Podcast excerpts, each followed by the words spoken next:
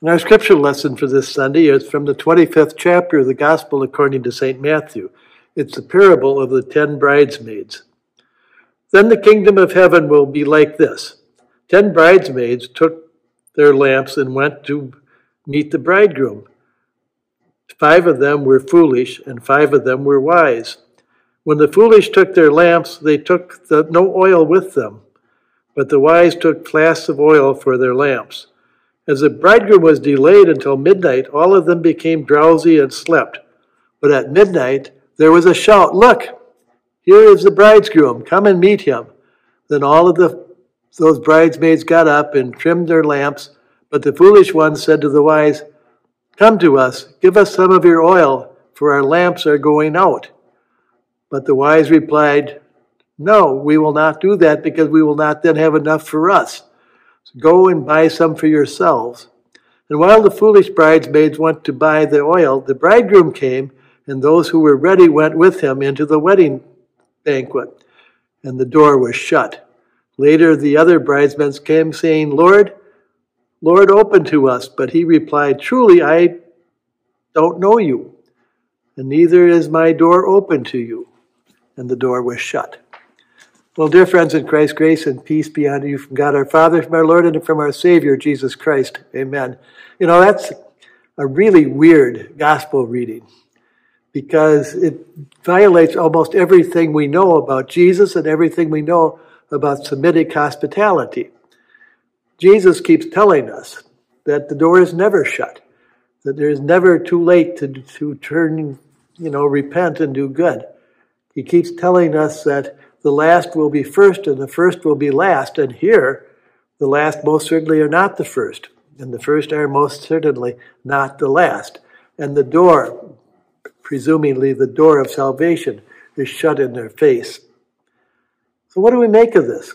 Why would Jesus do this? Well, obviously, I can't tell you for sure.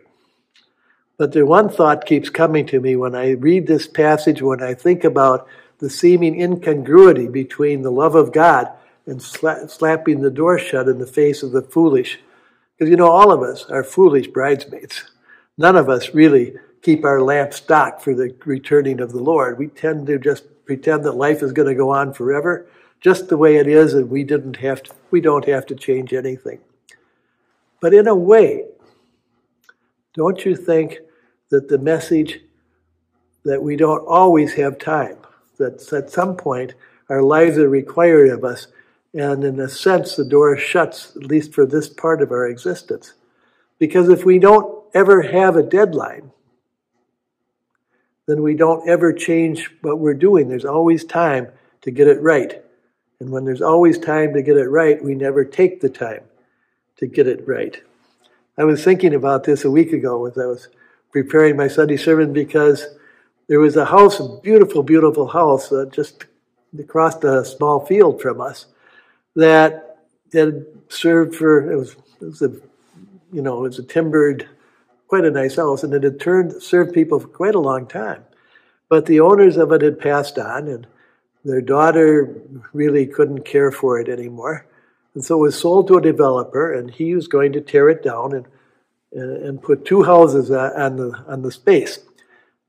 But what they did, rather than tearing it down, they just set it on fire. They got the local fire department to come and with all their trucks and to spray down the you know outlining shrubbery to make sure it didn't spread. But then in just a couple hours, that beautiful old house just burned right to the ground to a big pile of smoking rubble. And when I watched that, I thought, there's an allegory there. And the allegory is, well, I'll probably never personally make a pile of smoking rubble. At some point, everything that this body, this house of mine, protects, everything about me that I do in this world is at some point going to come to an end, probably sooner than I want it to. And there'll be no more time for me to say, I love you to the person who needs to hear, I love you. There'll be no more time to even write a check to a charity that is helping poor kids. There's going to be no more time to helping a neighbor. I mean, everything I have to do, I have only today to do it. And that's kind of a truism And yet the thing about truisms is that truisms are true. You know, they, uh, they, when you say something so obvious that everyone knows it, it's because it is obvious, and yet I don't live that way. And probably you don't too. So Jesus' message that sometime the door to the wedding banquet is going to close is not one of warning to us so much as one of helping us understand that we are physical people in a physical world, and in a physical world, this part of me, this body that God has given me, is going to come to an end and be of no more use than that burning pile of rubble in the neighbor's house. So it's a blessing to me when Jesus says, Don't always think you have tomorrow. And in that sense, it's a good news. So thanks be to God. Now let us pray.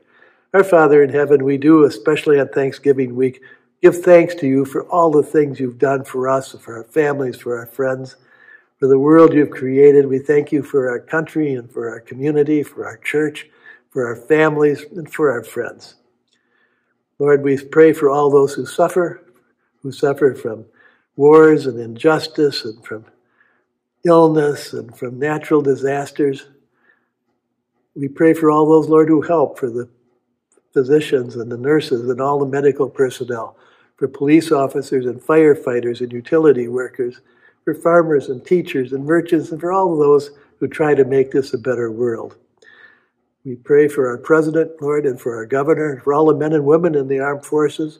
And we pray for one another as we remember the words that you taught us. Our Father who art in heaven, hallowed be thy name. Thy kingdom come, thy will be done on earth as it is in heaven. Give us this day our daily bread, and forgive us our debts as we forgive our debtors. And lead us not into temptation, but deliver us from evil. For thine is the kingdom and the power and the glory forever. Amen. Now may the Lord bless you and keep you and make God's face shine upon you and be gracious unto you. May the Lord lift up the light of God's countenance upon you and give each of you God's peace. We thank you for being here. We thank you for everything you do. And we hope you have a blessed week and a blessed Thanksgiving.